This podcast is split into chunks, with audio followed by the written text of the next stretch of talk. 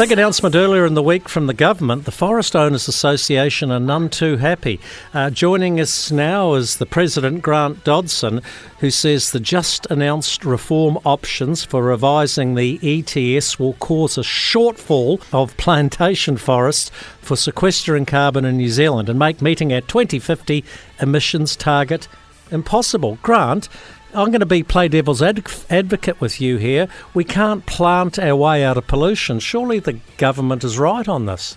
Well, firstly, New Zealand target New Zealand's targets are net targets, so that means we have to do two things. We have to reduce our gross emissions, fossil fuel burning, but there's going to be a long tail to that. We know it's a challenge to reduce livestock emissions, and we also know that you know, phasing out, for example, old trucks, old diggers, is going to take decades. So there's going to be a long tail. We need some offsetting to do that, and we need to be doing that domestically, not spending $23 billion like Treasury forecast. Yeah, yeah, but once again, Grant Dodson, we were doing it around the wrong way. We were planting pine trees where they shouldn't have been planted on good pastoral land.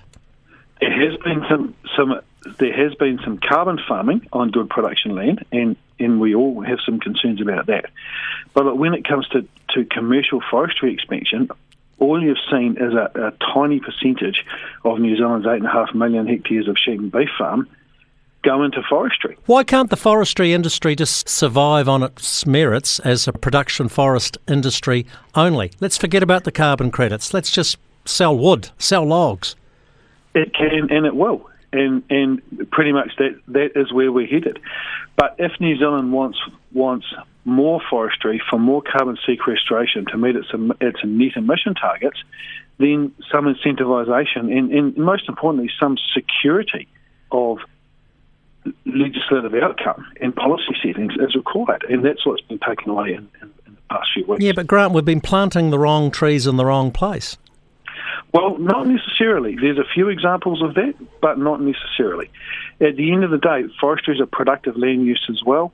You, know, it's our third biggest export industry after sheep and beef, and only just. So, you know, a, a little less sheep and beef, a little more forestry doesn't actually hurt the economy. We still employ people. We're still adding adding value. I, I do agree with you. If we're putting carbon farming in, then that isn't a productive part of the economy. The wood won't be sold. There won't be as many jobs. So we have to have a think about that.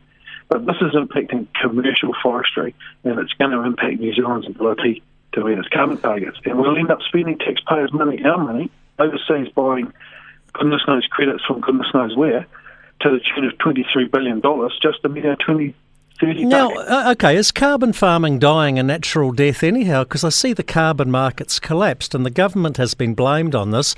But but the carbon market, to me, Grant Dodson, has always had a whiff of the emperor's new clothes about it. Yeah, look, it has. Uh, I mean, it, it, it's a politically constructed market. We all understand that, right? But at the end of the day, we've got some net emission targets we need to solve. New Zealand does need to make some efforts towards that.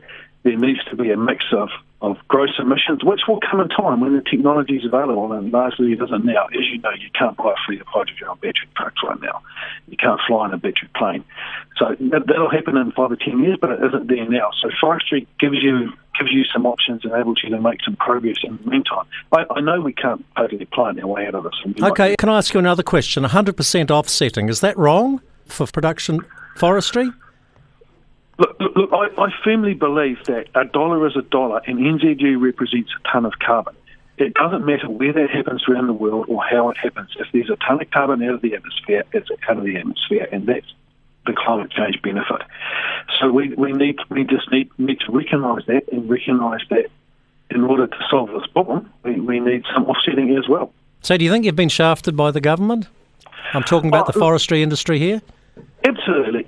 Look, it's gone too far and it's smashing investor confidence. You're going to see if the effective end of forest forestry expansion, there'll be a little bit of a tail planting next year, and after that, it's just going to get far too hard, and there'll be no investor confidence. But doesn't that no tell you something about the forestry industry if it's not no longer financially viable unless you can get the carbon credits?